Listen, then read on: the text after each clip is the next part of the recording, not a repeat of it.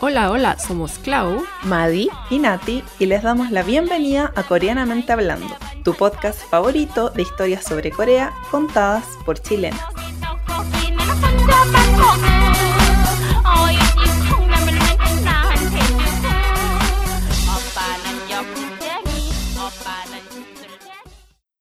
Bienvenidos, bienvenidas, bienvenides a este sexto, séptimo, sexto, Séptimo. bueno, séptimo capítulo, mira la señora perdida esta, eh, de su podcast favorito llamado Coreanamente Hablando. Eh, y les damos las gracias. Antes de saludar cualquier cosa, les damos las gracias por habernos esperado una semanita, nuestra semana sabática que nos tomamos De flojera. de flojera.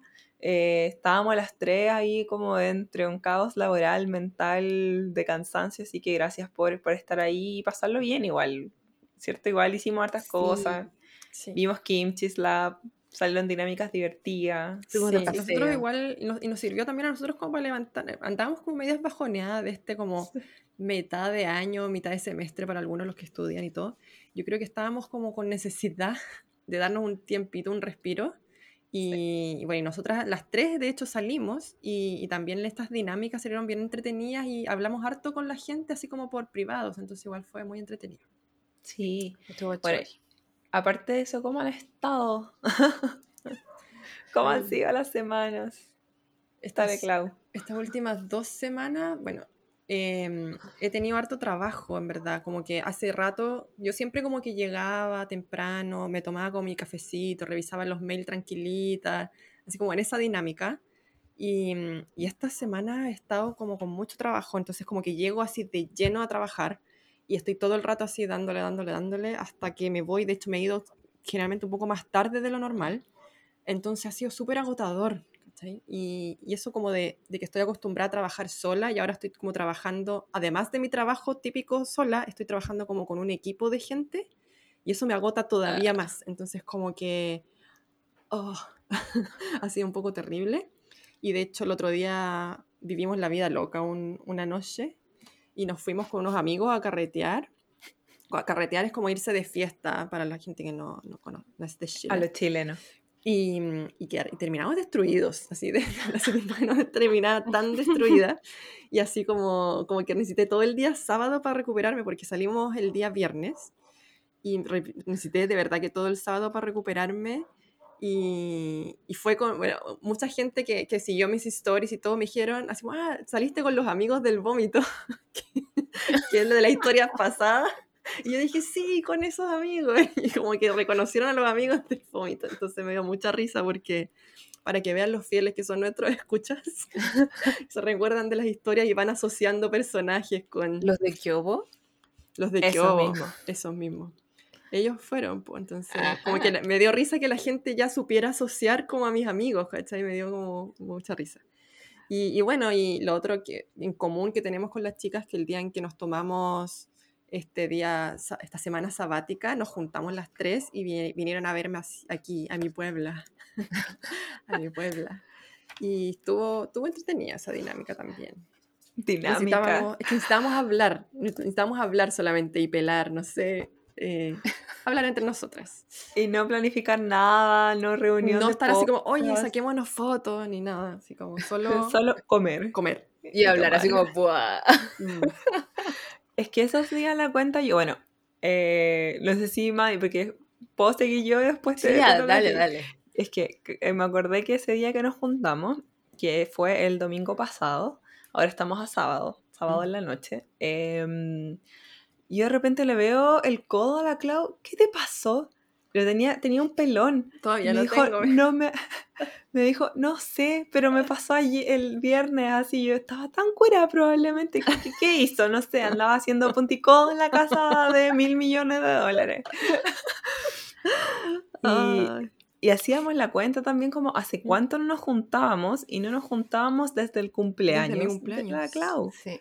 No nos veíamos hace más de un mes. mm. sí. Entonces la gente me preguntó después como, pero ustedes no graban el podcast juntas, así como, y yo como, no, o sea, como que cada una está en su casa y, y, la gente así como, ¿en serio? Como tres personas, así como, yo pensé que estaban así al lado y nosotros, no, no nos habíamos visto. Y, y, mi semana en realidad estuvo súper, bueno, ese fue como el highlight, que nos juntamos el domingo, después así como lunes, martes, de depresión, hasta que el jueves nos juntamos de nuevo con la señora Maddie, no te habíamos contado perdón. Te habíamos dejado estoy fuera acostumbrada, de nuestra... Estoy acostumbrada. Era secreto, Nati. Pero ¿sabéis por qué nos juntamos? Que esto te va a dar mucha risa. Porque la señora May me prestó un instrumento. ¿Qué es este instrumento? Que es un instrumento para medir la presión. Oye, esta señora se pasa. Fíjate que yo soy la más vieja del grupo.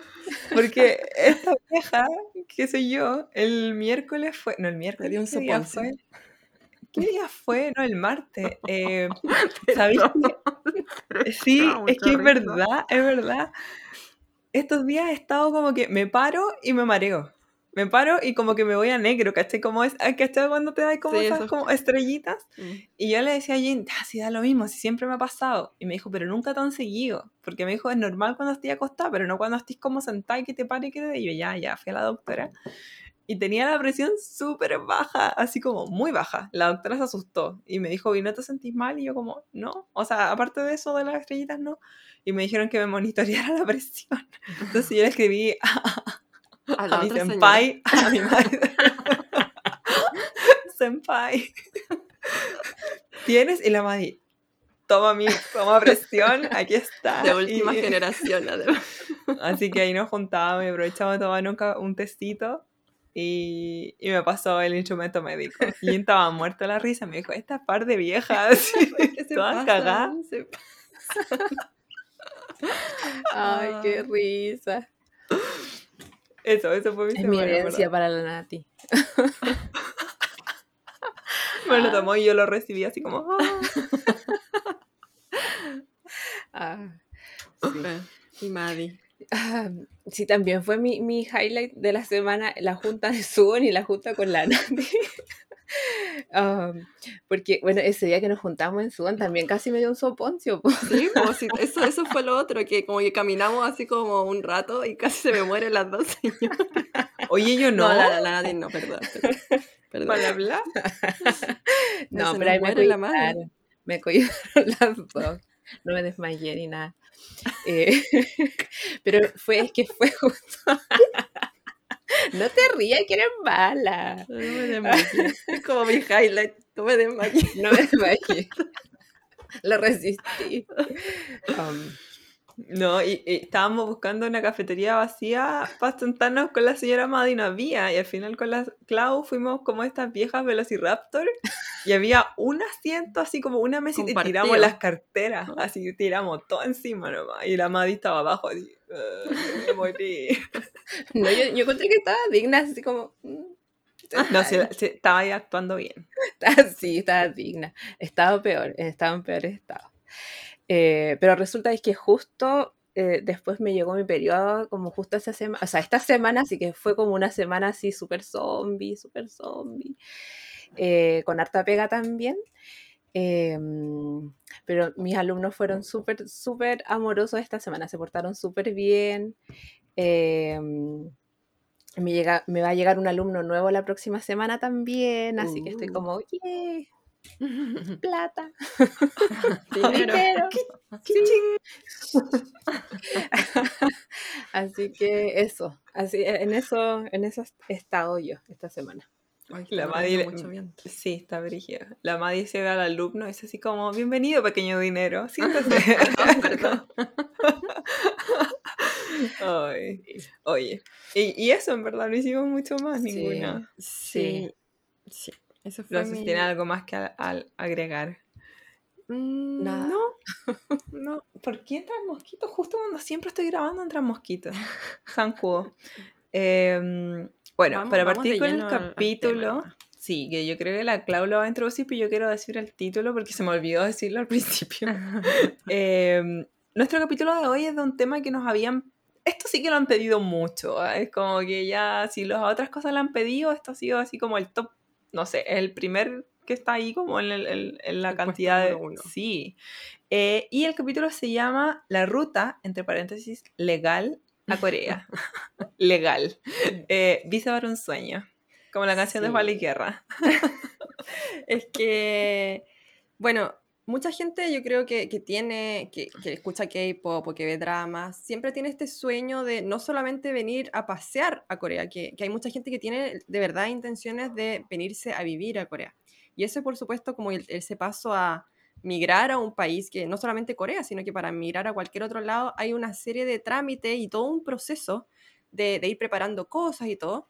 Entonces yo creo que la gente está muy perdida también, ¿cachai? Como que de, hay mucha gente que muchas veces no, no ha salido nunca del país, ¿cachai? Entonces como que no sabe por dónde empezar.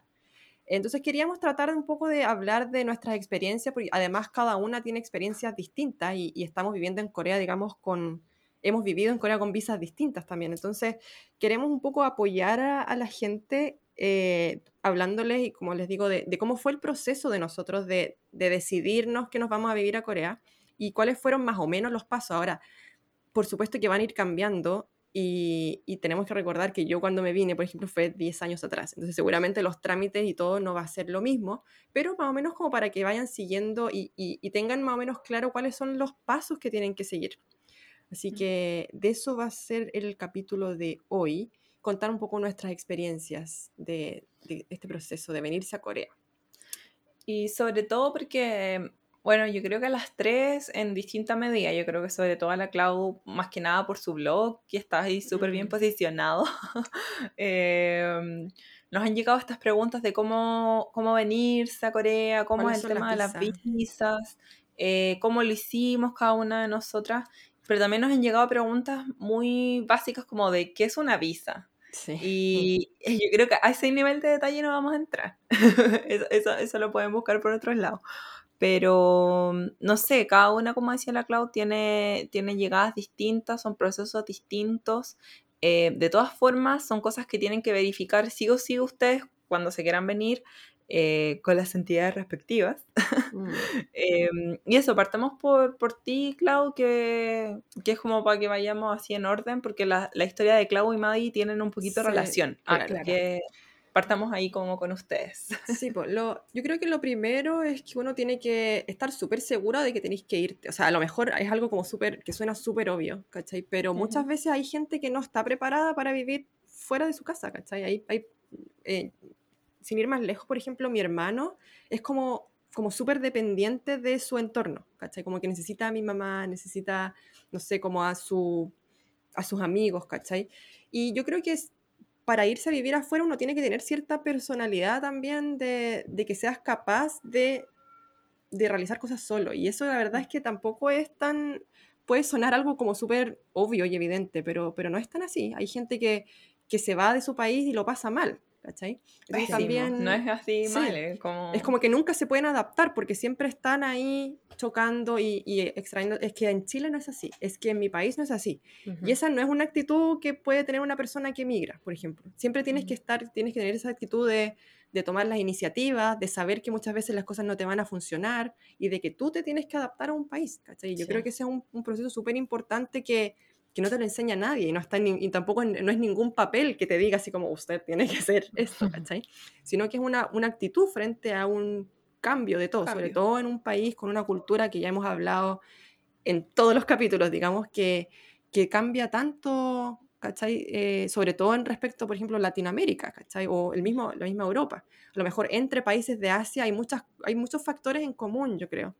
Pero cuando es una, una sociedad y una cultura tan distinta como es la latinoamericana, por ejemplo, y Corea, son varios factores los que tenéis que tomar en cuenta y, y realmente, o sea, no solo, y, pensarlo fríamente, o sea, no como de voy a ir a Corea para conocer mi opa, ¿cachai? Sino que de verdad que voy a ir a vivir allá y con planes como, como serios, digamos, ¿cachai? Entonces, son cosas que hay que considerar como un, número uno, como qué tan preparado puedo estar yo para vivir fuera. Y, algo también súper básico y que muchas veces a la gente se le olvida es que uno necesita plata, ¿cachai? Eh, plata. Y muchas veces como que, oye, ¿cómo te fuiste? Es que no puedo, es que no tengo tanta plata. Y es como, nada, o sea, hay que, hay que ahorrar nomás, pues, ¿cachai? O sea, yo, por ejemplo, en mi caso, cuando yo salí de la universidad, eh, tenía 24, por ahí, 23, 24, y, y, yo trabajé un par de meses en, en ¿cómo se llama? Eh, ah, después de salir. Haciendo un OnlyFans. no, existían esas cosas en mi tiempo. Eh, no, seguí trabajando en laboratorio. Trabajaba así en laboratorio y todo. Y, y, ahí también toda esa plata, yo en ese tiempo vivía con mi mamá, entonces también era así como, como que no gastaba nada, pues, ¿cachai? Como que vivía, o sea, todo lo que yo ganaba, mi mamá me decía, no, quédatelo tú nomás. Entonces eso lo ahorraba. ¿Cachai? Y, y, bueno, y lo otro es que, por lo mismo, como yo no tenía así como grandes ahorros, yo siempre busqué mi, mi opción para salir, porque lo que yo tenía súper claro en, en, mi caso era que yo quería seguir estudiando y quería hacer un doctorado. Y, y, eso es porque yo creo que es parte de mi carrera científica. En general, en ciencia uno no se queda solamente con, con el, el título, pregrado. claro, sino que siempre piensas en hacer el doctorado. Y, y en mi caso yo decía, yo siempre quise vivir en el extranjero. Eh, no solamente Corea, sino que yo, de hecho, mi primera opción era Nueva Zelanda y, y, Australia. Entonces, como que siempre fue mi, mi, mi, mi, visión a futuro fue vivir en el extranjero, pero así como para seguir estudiando, siempre fue eso. Y, y la opción era, digamos, con, con, beca. Entonces me empecé a averiguar todos los tipos de beca que había en Chile para, para irse para el extranjero. Y, y, bueno, y de hecho averigüé la beca Chile, que es una de las opciones que, que tiene. Es la más famosita, yo creo. Sí, porque además es súper buena plata. Mm. Y, y, yo, de hecho, iba a postular solamente la beca Chile y después una profesora, que, que es la, la, que siempre mencionamos con Madi, que, que es la, la, que, digamos, la que la llevaba en este el de Grupacia, ella me recomendó que, ya que los papeleos, eh, y generalmente cuando tú postulas las becas, los papeles son más o menos siempre los mismos. Se me dijo, mira, ya que tenéis todos los papeles de la beca Chile, ¿por qué no postulas a la beca de Corea? Y yo decía, es que yo no sé si me quiero ir a Corea. Yo me quería, yo de verdad estaba así como Australia y Nueva Zelanda, esa era mi meta. Y ella me dijo, no, no, no, pero postula la beca de Corea también. Y yo así como que entre dudándolo y todo, a última hora, así como casi que el último día postulé a la beca de Corea también. Y bueno, y el destino fue que al final yo quedé en lista de espera en la beca Chile. Y la, la, lista de espera tú tenías que, o sea, es como tiempo indefinido, ¿cachai? y, pero estaba así como segunda en la lista de espera. Entonces igual era como, como que me la tenía muchas posibilidades de ganármela, pero cuando todavía estaba esperando esa respuesta, cuando de la beca de Corea me dijeron, no, te la ganaste. Y fue como, o te vas ahora, o, así como, era como en un mes después, o, o te vas ahora o, te, o fuiste. Y yo, entonces ahí yo como que le hablé a mi mamá, hablé con Jun también en ese momento, que era mi novio, mi novia, em, y le digo, pucha, ¿qué hago? O sea, espero la beca, la beca de Chile y me voy, digamos, a Australia, Nueva Zelanda, o aprovecho nomás que estoy ahora y que, que me van a dar esta beca sí o sí y me voy a Corea. ¿Cachai? Y yo al final decidí irme a Corea. Porque claro, era una opción segura. Era la opción segura y además que obviamente después en Corea también, o sea, ahí podía ser podía hacer más cosas, digamos. Pero claro, la opción segura era Corea. Y, así fue como llegué, pues, pero, pero como por todo este medio de las becas. Y, y, eso también es todo un trámite, porque muchas veces la gente te dice así como, oye, ¿cómo postular una beca? Así como que fuera algo súper fácil. Y la verdad es que uno se demora varios meses en juntar todo el papeleo. Eh, son varios papeles y además que, bueno, en mi tiempo yo uno postulaba la beca y después postulaba la universidad pero ahora de hecho está el trámite junto, es como para postular la beca, tú también ya tienes que haber postulado en las universidades. Claro, tenés que tener la postulación hecha, si no, no te aceptan la postulación. Sí, y para postular a las universidades tú tienes que ya tener pensado proyectos y escribir así como un proyecto de tesis y todo un cuento bastante largo. Entonces, es un papeleo que se demora varias veces. Entonces, si ustedes, por ejemplo, quieren postular una beca que parte, no sé, por ejemplo, en agosto, tienen que estar desde ya por lo menos dos meses antes ya buscando papeles, sobre todo en países como en Chile, que uno cuando quiere pedir un documento no te lo entregan de inmediato, sino que es como, ya venga a buscarlo en 10 días o en 20 días. Hábiles. Hábiles, además. Y, ahora con todo el tipo corona, claro, Claro. Eso también es otro tema más porque se demoran un montón entre que tenéis que tener la, no sé, los papeles del Ministerio de Educación, que se demoran en tener los papeles del Ministerio de Educación, y después tenés que ir al Ministerio de Relaciones Exteriores a que te hagan la postilla. entonces eso se demora también un par de semanas más. yo, yo por lo menos recomiendo unos tres meses. De anticipación, así como hasta cuando se cierra la postulación a la beca, ustedes ya tres meses antes tienen que estar ya juntando los papeles y ojalá ya haber hablado con gente de las universidades donde se van a ir, porque además la gente te ayudan bastante, eso sí, en las universidades, cuando, si tú dices, mira, a mí me interesa ganarme una beca, porque obviamente si un profesor recibe un alumno gratis, ¿cachai? Onda becado, al profesor le conviene también. Entonces los profesores generalmente te ayudan con el tema de la, de la, postulación. Al menos a mí me pasó así. Cuando yo le hablé a mi, al profesor, le hablé a un par de profesores, así como, mira, yo tengo intenciones de irme a estudiar eh, con una beca a Corea y, ¿cómo se llama? Y me gustaría ir a su laboratorio. Entonces, el mismo profesor me dijo, mira, eh, mándame, antes de que tú mandes los proyectos y todas estas cosas que te piden a la universidad, mándamelos a mí primero, y yo te los corrijo, ¿cachai? Como que él me ayudó bastante con todo el proceso. ¿Cachai? Entonces, como el que, fue tu profe al final. Sí, mm. sí, el que fue mi profe al final. Él me recibió todos los documentos antes. el de la mantarraya, sí, que está ahí en una foto. Em, sí, pues él me revisó todas las cosas, me dijo, ah, mira, está súper bien, está bien entretenida tu postulación, así como tu self-introduction y todas esas cosas, ¿cachai? Como que me las corrigió él y después las mandamos a la U, así como a la oficina de la universidad.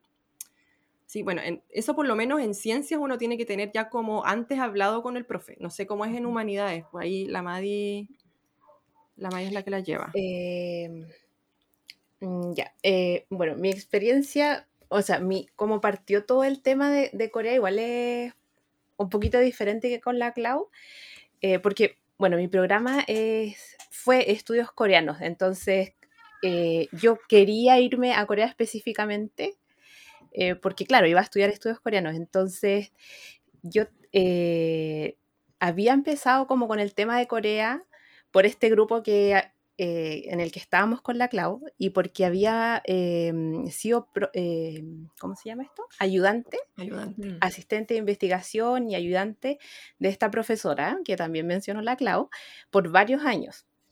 Entonces, siendo eh, ayudante de ella, eh, me di cuenta como que habían hartas posibilidades porque había harto interés de como gente, de gente joven y también en otros países había harta como investigación sobre estudios coreanos, entonces yo dije, hmm, igual como más adelante va a haber más, más gente interesada en esto, entonces quizás si yo estudio sobre estudios coreanos, después puedo, no sé, encontrar pega como investigadora como profe acá en Chile. Eh, pero no, me, tenía que irme a estudiar a Corea porque no había otro lugar donde, donde hacerlo, entonces era como obvio. Em, entonces, claro, después de que terminé la U y trabajé un par de meses en el instituto, el, el Sejong, eh, ahí junté plata como para hacer todo el tema de la postulación y, mm, y, es harta plata que se, se, se, va en el tema de la preparación de los documentos, porque como decía la Clau, hay que traducir un montón de, de certificados, el tema de las legalizaciones, porque te hacen como ir de, de un, de un ministerio a otro, así como Ministerio de Educación, de Justicia, Relaciones Exteriores y no sé qué. Es súper complejo el tema. Em, y además como tienes que dar eh, exámenes de inglés. Ah, sí, po. Eh, claro, y se demoran también en darte los resultados. Y los exámenes son caritos, porque los que te aceptan acá no son así como el examen más barato, es como... Exactamente tienes que dar el, ¿cómo se llama? TOEFL. El, TOEFL. claro. Y el, el, claro. E, y es, es, es caro y es difícil además. Entonces tienes que prepararte, no sé, yo, como que yo sudaba sangre. eh, pero me pasó que yo me preparé igual con mis amigos que estaban preparándose para becas Chile, entonces fue igual como, como todo un esfuerzo comunitario. Conjunto. Sí, sufríamos todos juntos. Em, entonces, no, no, sé, yo creo que igual cuando uno se decide para, o sea, si tú te quieres ir a, a, Corea como estudiante por lo menos, como que tú tienes que tenerlo claro de que tenés que estar como cinco meses más o menos preparando documentos, juntando plata para, para hacer todos esos trámites. Eh, ¿Recuerda más o menos el monto Un aproximado, ¿no? Así Mm, como... No, no sé. O sea, más de 100 por- o- para el tema de los papeles. Sí, más de 100, yo creo, porque, o sea, el, el- solo el examen TOEFL vale más de 100 mil Claro. Sí, y, y además todos estos certificados que tenéis que sacar de la U, eso como el certificado de graduación, caros. los certificados de Sí. notas, son súper caros. Igual depende mucho de la universidad, porque de universidad a universidad cambian los aranceles. Pues, de- Pero Claro. tampoco es tan... O sea, son, pueden ser un poquito más baratos en algunas universidades, pero también, o sea, no es económico tampoco. No, Claro, No. en la católica me acuerdo que daban algunos certificados en inglés, entonces no te no tenías que traducirlo. traducirlo, sí. Pero en, no sé si en- no creo que en todas las den en inglés. em, no sé qué otra cosa. Bueno, y los papeles de notaría que tienen que estar como notarizados también, pues, ¿no? Claro. Y también es otro tema. Lo que pasa es que la gente yo creo que se imagina es que es como ya, necesito esta plata en esta cuenta que me la piden, pero que es como para llevarla a Corea, que es una plata que quizás se te hace poca también, o sea, a lo mejor me estoy mezclando con las visas y que es la visa de Working Holiday, pero mm, igual uno necesita ese- dinero previo que tienen que considerarlo, que no Claro. es, los papeles no se piden así gratis. Claro. Mm. Y yo creo que la gente que está más interesada así como en forma real ya lo sabe, pero la gente que como que tiene esa idea así como no, Vaga. no sé, a lo mejor cuando termine mi carrera o yo- etcétera, etcétera, Mm. Eh, tienen que saber que se va a gastar plata Claro, en ese. Completamente Mm. es tiempo y, y dinero. Sí, Dos cosas. Sí, como ser dos súper frías. Lo que pasa es que yo creo que es eso, un poco lo que dice la Nati, de que hay gente que tiene ya como, como una vista súper real de que se quiere ir y ya tiene como, y esa gente en general ya tiene como sus averiguaciones, ¿cachai? Eh, hechas. Pero hay otras personas que lo dicen súper así como light, pensando como, ya, a ver, ¿y qué hago para postular la beca? Así como de primero, como diciéndotelo como, porque me la voy a ganar. y es como, buena suerte, porque ahora sobre todo está súper peleado, está súper peleado. Sí. En mis tiempos no era tan así, po, porque era muy poca gente la que, bueno, para la beca Chile no, siempre fue muy La beca competitiva. Chile siempre ha sido... Pero la beca de Corea antes tampoco era así como wow, y ahora mucha gente postulando y todo. Entonces, de partida se tienen que pensar de que postular no, no es como igual de ganarse una beca, es como de verdad postular nomás. Voy ¿cachai? a entrar al juego nomás. entrar al juego. Entonces, eso también lo tienen que tener súper claro, de que existe la posibilidad real, de verdad real, que no se la ganen tampoco. ¿Cachai? Entonces, ¿ahí qué van a hacer? ¿Tienen opción B, C, D o, O no? se No quedan sé. ahí nomás. Claro, se Claro. quedan ahí. Eso también es como algo que real, digamos. Y, y hay tanta gente que ha postulado que, por ejemplo, yo conozco el caso de una chica que también nos sigue en el, podcast, que ella po- postuló a la beca y que no se la ganó, siendo que tiene un currículum impecable, como de, de pregrado y de otros trabajos y de un montón de otras cosas, pero es porque efectivamente hay tanta gente postulando que casi que tenés que ser el mejor en todo ahora como para esa aparte- beca. Y aparte que ahora te piden casi, o sea, no es como que te lo pidan como un requisito, pero, Pero obviamente gente- cortan, ¿no? Claro, cortan con el coreano. O sea, si tú tienes un examen ya de coreano, digamos, verificado, te van a elegir a ti por sobre a lo mejor un currículum mejor de tu carrera, ¿cachai? Y también depende mucho de la carrera. Ojo, que, Sí, que también hay dan- carreras que, que Dan preferencia a ciencias dan preferencia. ahora. Sí, siem- Mm. pero siempre ha sido preferencia, siempre ha sido Bueno, preferencia. sí, es cierto. La beca Chile siempre ha sido una preferencia a educación y ciencia. Sí, porque en el fondo te pide la retribución, pues que Sí. después traigas ese conocimiento de vuelta a Chile, que aquí no lo sé si lo hicieron. No, Yo la verdad. hice dos años. de Sí, reconocimiento. Igual me Ah, Ay, porque tú, yo igual, la, en el caso de la Clau, Clau tuvo la beca Chile y la beca de Corea. po. Sí, pues tuve las dos. Yeah. ah, Sí, no, me gané la de déjate Corea. una, po. ¿verdad? Me gané la de Corea, como les contaba, así como siguiendo la historia, me gané la de Corea, entonces me vine a Corea a estudiar un año coreano con esa. Y el problema es que la beca de Corea te daba solo en ese momento hasta pre, hasta máster. Mm. Y la beca de Chile, cuando yo ya estaba en Corea, me dijeron, oiga, se ganó la beca Chile también. Y fue como, "Duh, Mm. bueno, pero ya estoy en Corea, le dije yo. Le dije. Pero oiga, Oiga, caballero. pero caballero, yo ya estoy en Corea. Entonces me dijo, ah, pero, pero voy, o sea, me dice, pero podéis cambiarla. Y yo, "Mm". Entonces ahí hice como el cambalache, pues. Cambié, cambié la beca de Corea por Por la la, beca de Chile. beca Chile.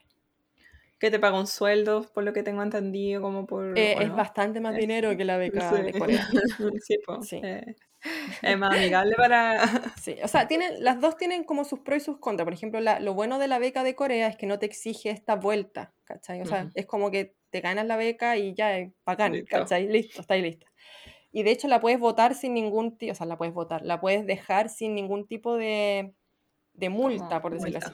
En cambio, la beca Chile, claro, tienes que, tienes como hartas más requisitos de otro tipo, así como de, de retribuciones y también así como, no sé, como otras cosas. Por ejemplo, si quedas embarazada, tienes que hacer esto, así como tienes que seguir la, la opción A, no sé qué, no sé, tienes como hartas otras cosas que, que tienes que tomar en cuenta, digamos. Y, y esto de, de, que tienes que volver sí o sí a retribuir. Oigan, chiquillas, ¿y ustedes cuando se vinieron para estos lados? Eh, la visa, en el fondo, la, todo el papeleo se hace acá, obviamente en inmigración, pero eh, hay un trámite previo que tuvieron que hacer en la embajada, ¿no? Que te pongan en este papelito en el pasaporte. Claro.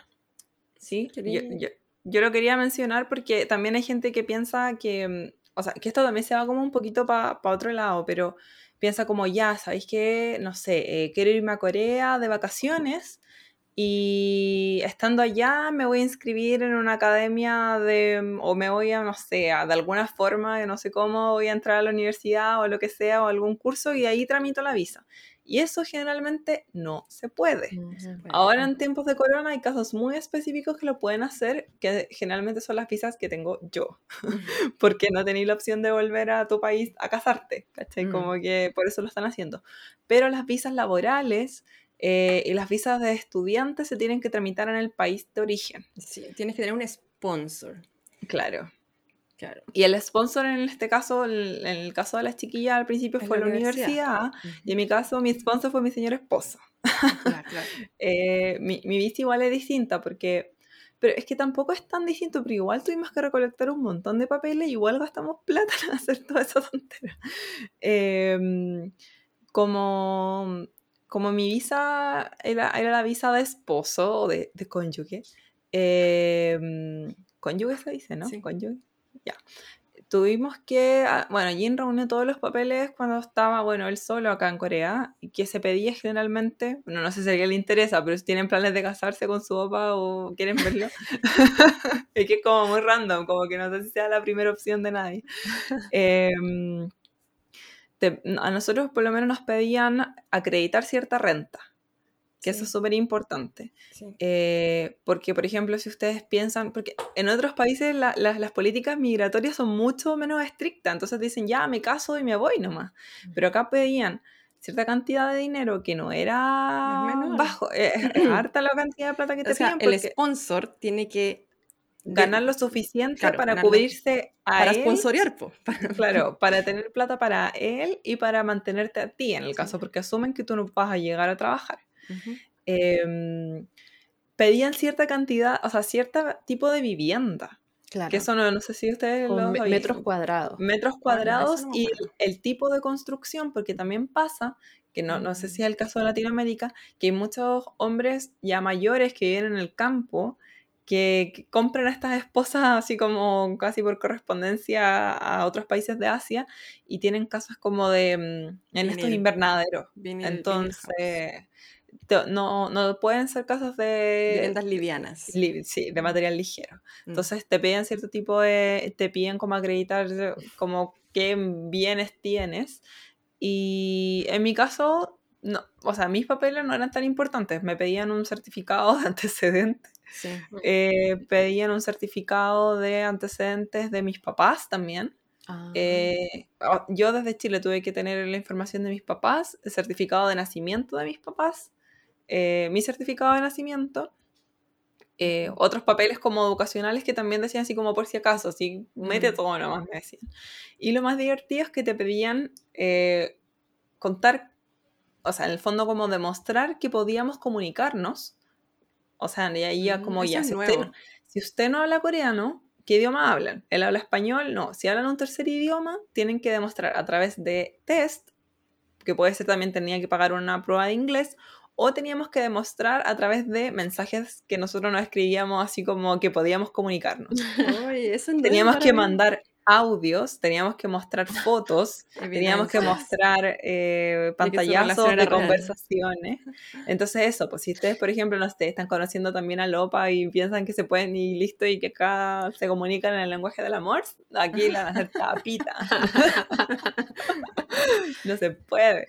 Tienen que hacer eh, una demostración ahí al frente de la oficina. Entonces, en nuestro caso, como es demostración la cosa no, no, en, la embajada de Corea en Chile no, no, no hacía esta entrevista, Jin estaba en Corea, yo estaba en Chile, entonces Jin preparó un documento que es muy divertido.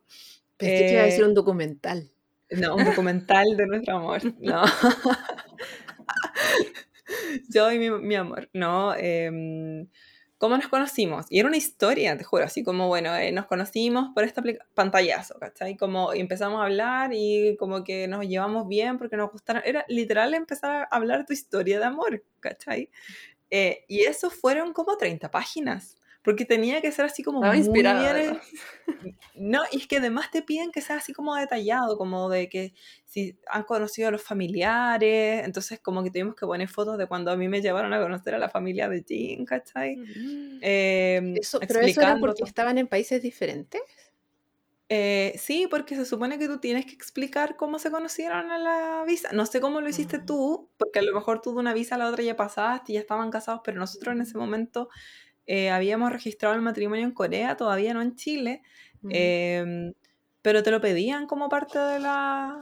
Es como, ¿cómo se conocieron? Y, es como un reglamento dentro de la visa, ¿cachai? Que es la F6, mm. es mi visa.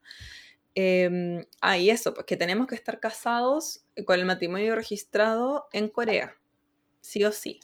Entonces, teníamos que estar casados en Corea, nosotros registramos el matrimonio en mayo y yo tramité todos los papeles de la visa un poquito antes de venirme porque la visa tiene unos días también de entrada, que yo creo que la de ustedes también pasaba eso, que era como este papelito que te ponían en el pasaporte, tenías que viajar a Corea como en dos semanas, o si no ya vencía, una cosa así era mi, mi papelito.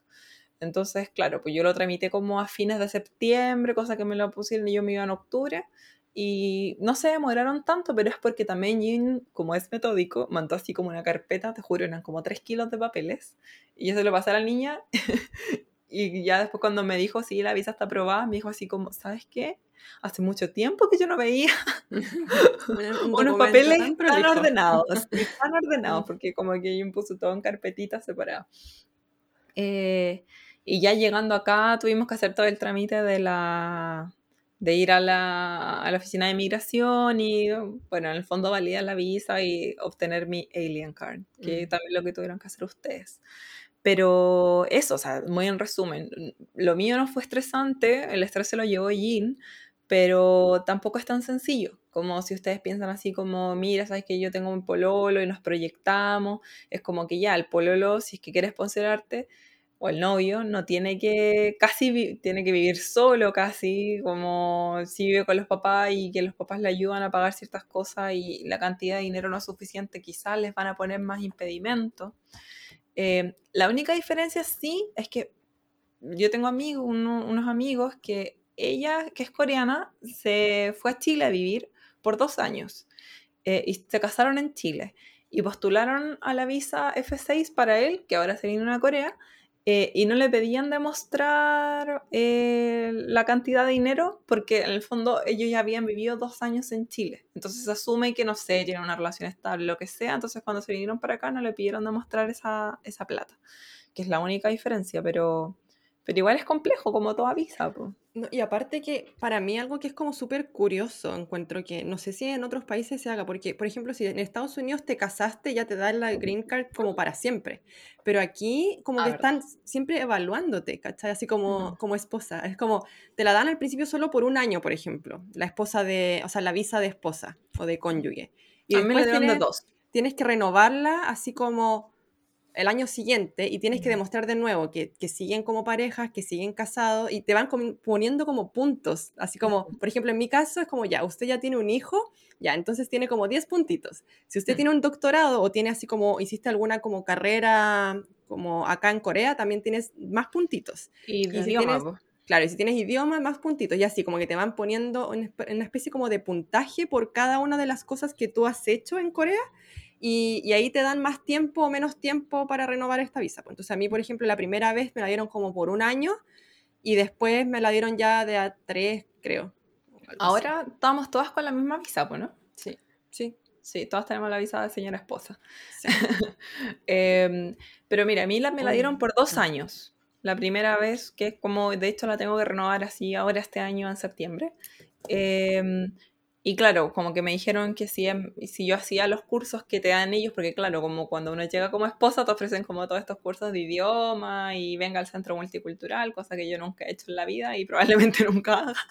Pero el curso sí lo estoy tomando y claro, dependiendo de los niveles te van dando como más años, más puntitos y si pasas el examen, eh, que es un examen coreano específico que da el, el Departamento de Inmigración, eh, te dan, puedes optar como a la residencia definitiva, permanente, mm. eh, y si haces otro nivel más de ese curso, puedes optar a la nacionalización.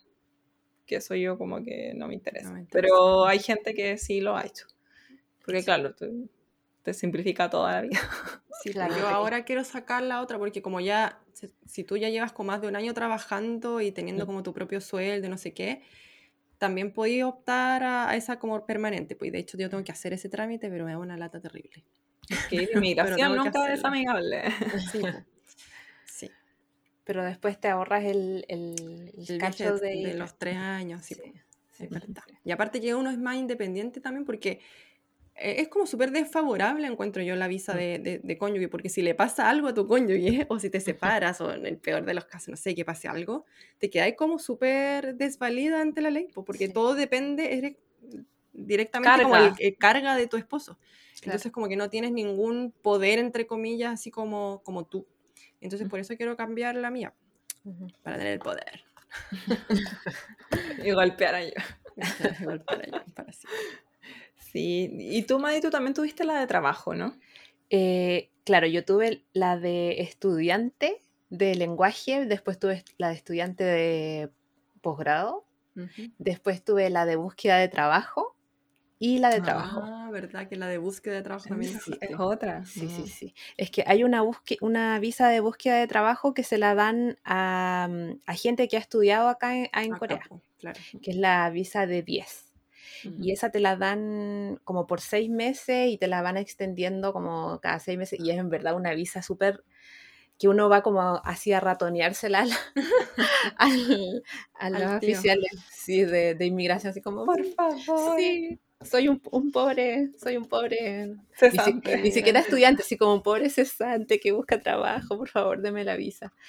Eh, y, ahí tienes que demostrar como que tienes dinero para, mm, Mantener, para mantenerte, claro, o sea, como que no estás como robando, no sé, como prostituyéndote para sobrevivir. Eh, y con esa visa creo que estuve como un año y luego de eso tuve la visa, cuando, estuve trabajando en el colegio, con la visa E2, que es la visa de... Mm, hay diferentes visas de trabajo, pero esa visa es la de mm, enseñanza de idiomas. Eh, y ahí uno, eh, nosotros como chilenos, bueno, y gente como de, de, Latinoamérica, nosotros solo podemos enseñar español, no podemos enseñar inglés. Eh, bueno, en el caso mío, ahora yo que tengo la visa de, de cónyuge, sí puedo enseñar como lo que, sea, pero eh, con esa visa, con la visa de dos, solo podía enseñar español. Porque tiene que ser tu idioma nativo. Claro, claro. Entonces, a menos que, bueno, si fuese, no sé, de Puerto Rico o, no sé, Filipina, en ese, o esta, no sé, en esos casos sí puedes enseñar eh, inglés, pero en nuestro caso no. Y... Mm, y para esa visa eh, te piden como un montón de, requisitos, te piden, eh, no sé, que demuestres como eh, haber egresado de una universidad, como tener también tu, certificado de antecedentes limpiecito, sí. En, en, tu país de origen. Yo ya estaba en Corea hace muchos años, pero me lo pedían desde Chile, aunque yo no, no había estado en Chile hace varios hace varios años. Em, ¿Qué más? Mm, me pedían también mi, mi, título de en Chile, también el de acá. No sé, como que siento que igual, aunque uno quiera trabajar en acá en Corea, tiene que tener todos sus certificados de Chile, como todos los papeles que tiene de Chile, así como tenerlos traducidos y certificados y todo, porque acá uno en cualquier momento se los piden como mm. Para las visas. Sí, hasta cosas de salud te piden también. Sí, sí, sí, ese tipo de cosas. Y que, bueno, y, eso, pues esas son las dos las otras dos visas que tuve antes de tener la de, de cónyuge. Sí, a mí me gustaría también agregar porque hay mucha gente que dice, mira, yo soy profesional en esto y quiero saber así como qué tan factible es trabajar en Corea. Porque como yo trabajo en, en, una empresa, qué sé yo, y la verdad es que la, la visa de cónyuge a ti te, te, o sea, tienes como la como yo decía antes, ciertas desventajas, pero también tienes la ventaja de que para muchas cosas te tratan como un coreano más. Y una de estas cosas es el trabajo. Entonces, en mi caso, lo que quieras. Claro, yo, yo puedo trabajar en cualquier cosa igual como un coreano teniendo la visa esta de cónyuge, pero para la gente que quiere, que no está casada, digamos, con un coreano y quiere desde su país postular a una empresa coreana o venirse a trabajar, ahí entra un poco algo, una zona como súper compleja y que no es nada fácil y la gente como que cree que es muy, que, no sé, como que es llegar, llegar, llegar acá y encontrar un trabajo y, y no, porque de partida está esto de que eh, tú tienes que estar esponsoreado desde, desde afuera, desde tu país. Como que no puedes llegar acá a Corea y, y que te, alguien te contrate y, y cambiar el estatus de tu visa. Tienes que salir siempre de Corea como para, mm. para empezar el trámite. Pero pongámosle que tú te viniste de vacaciones para acá y em, como para aprovechar de averiguar algo. Eh, no sé, por ejemplo, si, si tienes como opciones de postular a alguna empresa o algo así. El problema es que ahora en Corea, eh, la gente como que no, que no está en Corea, como es más difícil que sepa estas cosas, pero la tasa de, de cesantía en Corea es súper alta. Alta. Es muy alta porque hay muchos profesionales, creo que, no me acuerdo, la otra vez leía y que era como más del 60% de la gente hace ha, tenido educación superior en Corea, cosa que es una cifra inmensa comparada sobre todo con países de Latinoamérica.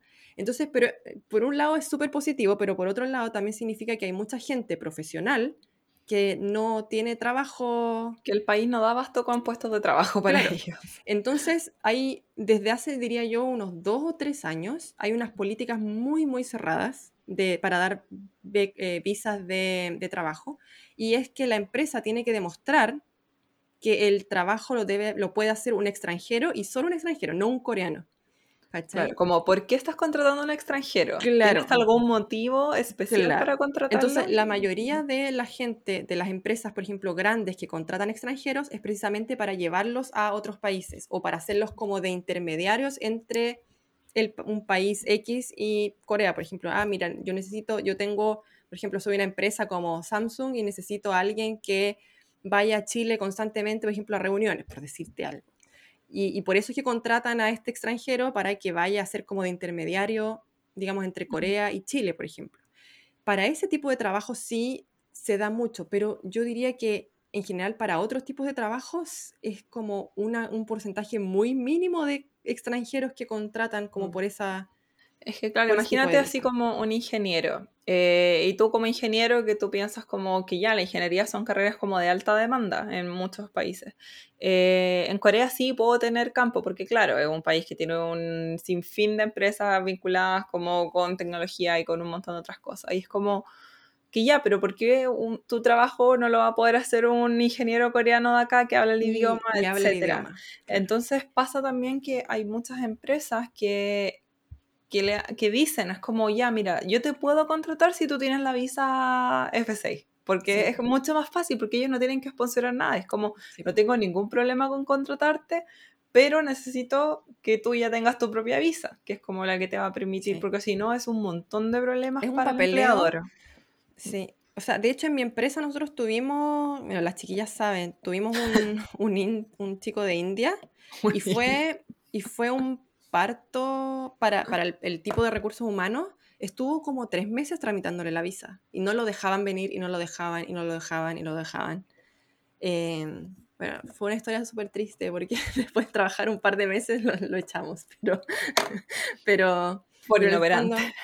Claro, como que después de todo el esfuerzo del logo de recursos humanos, que fue en verdad mucho papeleo de demostrar de que tenía que ser él y no otra persona y bla, bla, bla, bla, eh, pero fue súper complicado sacar la visa. Entonces, claro, como desde el punto de vista de una empresa coreana, contratar a un extranjero de verdad no es la mejor opción, ¿cachai? Porque, porque no habla coreano con sus pares, ¿cachai? Eh, porque siempre va a estar esta complicación de la, de la, visa, ¿cachai? Entonces, obviamente, pueden contratar extranjeros, pero en general, como dice la van a preferir igual el extranjero, si es que contratan un extranjero, igual van a preferir el extranjero que ya tiene su propia visa acá.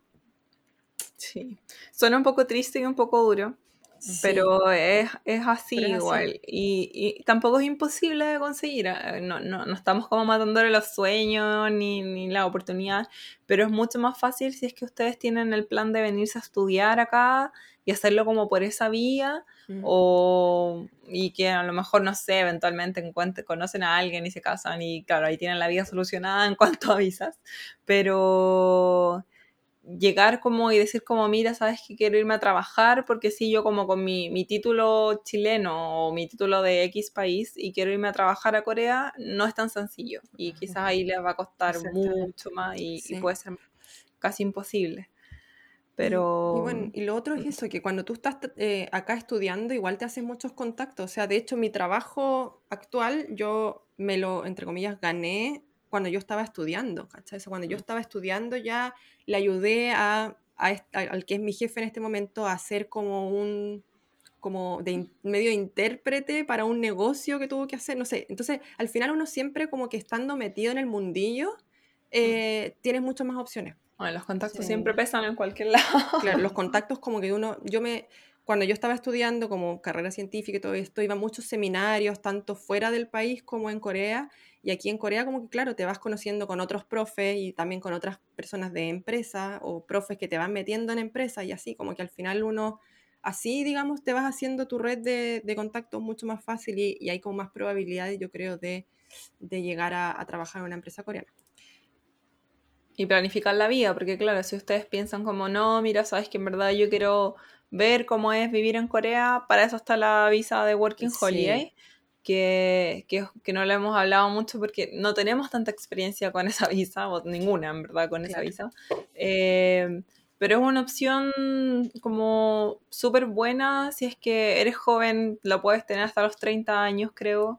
Eh, no te requiere, te requiere, cierta cantidad de dinero, eh, te permite hacer cierto tipo de trabajos que tampoco es tan fácil encontrar trabajo. Yo, porque... creo, que, yo creo que igual es mm. importante que, que consideren como que no es, no es como en otros países que Van es a posible, claro, como ganar dinero y, y ahorrarlo. Y ahorrarlo, claro. Porque cuando la gente se va, no sé, a Canadá, a Nueva Zelanda, Australia y trabajan y después ahorran y se van al sudeste asiático a pasear, acá no, es como... Para vivir, de verdad. Para, vivir justo.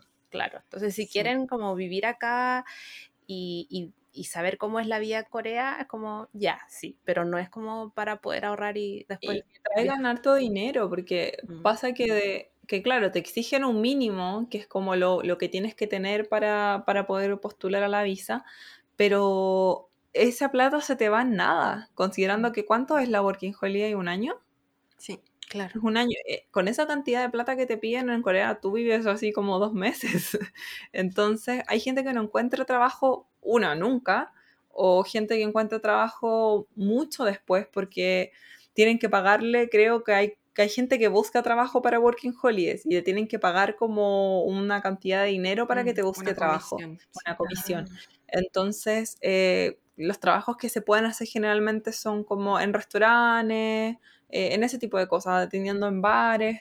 Entonces, eh, para encontrar ese trabajo quizás tome un par de meses y tú necesitas plata como para seguir viviendo y comiendo y haciendo tus cosas. Entonces, claro, pues como si de verdad te gusta Corea y quieres conocerlo mucho y te vivir la experiencia de, de estar acá por una temporada larga, es bueno, pero que tengan sus ahorros quizás como por sobre lo que te piden sí, yo, yo siempre digo que, que para mí la mejor visa, o sea, yo no, nunca la he tenido yo, pero sí he conocido mucha gente que la ha tenido y que lo ha pasado súper bien con esa visa. Y yo creo que es la, la mejor opción como para, para, estar un año legal, digamos. Estamos hablando, por eso el capítulo se llama así, digamos, de formas legales de venirse a Corea, porque también hay otras notas legales eh, para mantenerse acá. Y, mm, y yo creo que una de las formas legales, de una de las mejores formas y como que además mm, más sencilla del sentido que, por ejemplo, eh, si tú quieres venirte a estudiar, y yo lo hablaba otros capítulos anteriores, es bastante difícil, es bastante exigente también. Entonces, como que a lo mejor tú te vienes a Corea como pensando en que vas a poder ir a muchos conciertos, a esto, a lo otro, y en verdad estudiando en Corea no es tan fácil ir a esas cosas. Eh, entonces, em, de repente tener una visa, entre comillas, más light, como la visa esta, la Working Holiday, te permite disfrutar realmente de Corea, ¿cachai? De repente, si tú te vienes con una visa de trabajo o con una visa de estudiante, no sé si va a ser la mejor opción para disfrutar de Corea así como libremente, porque hay bastante exigencia de por medio. Pero la visa de Working Holiday te permite balancear estas dos cosas, porque precisamente esa es la idea de esta visa, por eso se llama working holiday, O sea, como que trabajas, digamos, lo suficiente solo para mantenerte, pero la idea es como que tú sigas viajando y conociendo Corea. Entonces yo creo que esa es definitivamente la mejor visa como para la gente que, que tiene eso, como que, que a lo mejor no, no, piensa, claro, a lo mejor no piensa planes a futuro de llegar acá a vivir, a casarse y formar toda una familia y vivir años acá, sino que es como, mira, quiero sacarme el empacho de saber cómo es vivir en Corea, ¿cachai? Y hay mucha gente que, es lo, que eso es lo que quiere, ¿cachai? Y, y, a mí me hubiese encantado que en mis tiempos hubiese existido esa visa. Yo creo que me hubiera ido por bastantes países por el mundo eh, investigando así como cómo es vivir en tal parte, cómo es vivir en tal otra, ¿cachai? Y así. Eh, y tampoco son tantos los papeles, encuentro. O sea, comparado con. Eso, mucho más Comparado con lo, con lo que te cuesta conseguir los papeles de, de la visa o de las becas, ¿cachai? Encuentro que la visa de, de, la Working Holiday es bastante mejor. Ahora, no sé cómo está la situación con respecto al corona, ¿cachai? Creo que no sé si está Ahora no, no está, está mm, suspendido. ¿cachai?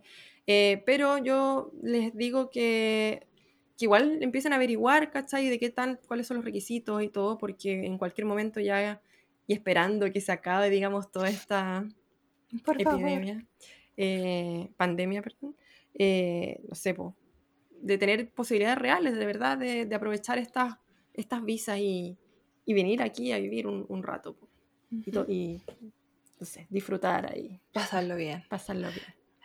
No sé si quieren agregar algo más porque ya estamos en el tiempo. Mm.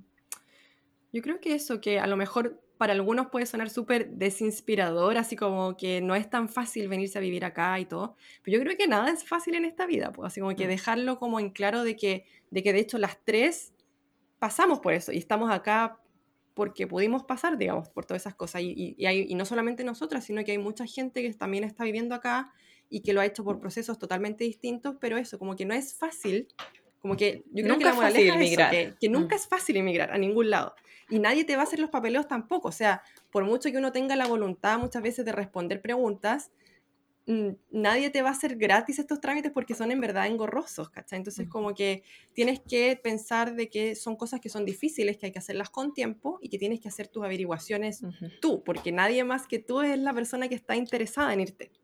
Claro, no hay respuestas hechas, no hay un manual de cómo migrar. Eh, puedes tener información de distintos lados, pero mm, eh, yo creo que decidimos hacer este capítulo porque, claro, porque sabemos que existe mucho interés en venir a Corea y porque también hay cosas que están fuera de nuestro alcance que por mucha buena voluntad que podamos tener, eh, de pronto hay como cosas que no sabemos. Por ejemplo, no sé si a mí me llegan a preguntar de visas de estudio, eh, no tengo idea porque nunca, la, nunca he averiguado sobre eso. Ahora la misma Klaus se sorprendió cuando me pedían como lo de la historia de amor, porque tampoco fue un proceso que hizo desde el primer momento.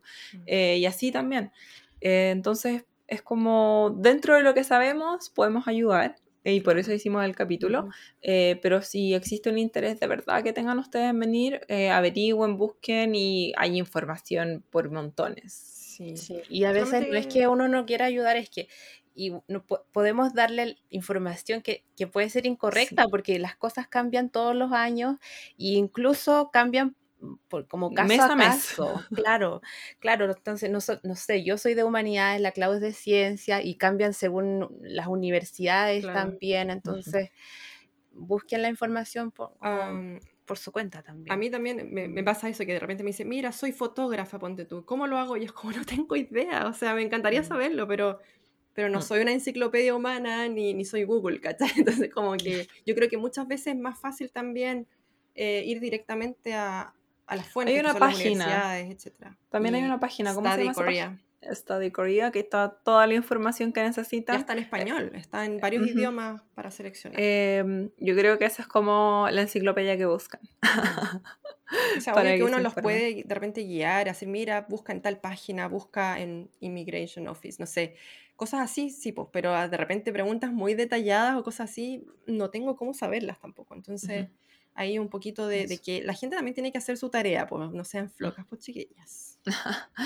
Y esperemos que les haya gustado el capítulo, que les sirva conocer las experiencias. Yo creo que, que conocer como realidades de la- nuestras realidades igual pueden ser quizás inspirador o puede ayudarlas a decidir eh, o puede resolver quizás algunas dudas que tenían desde antes.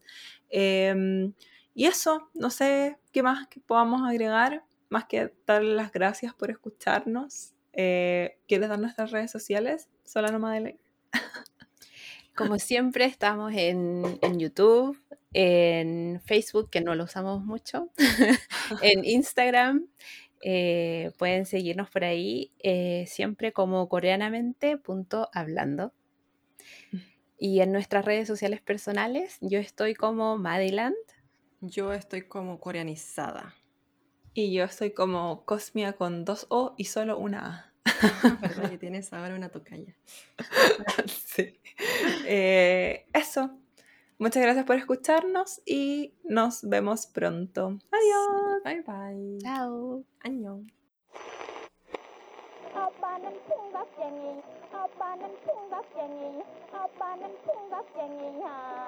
안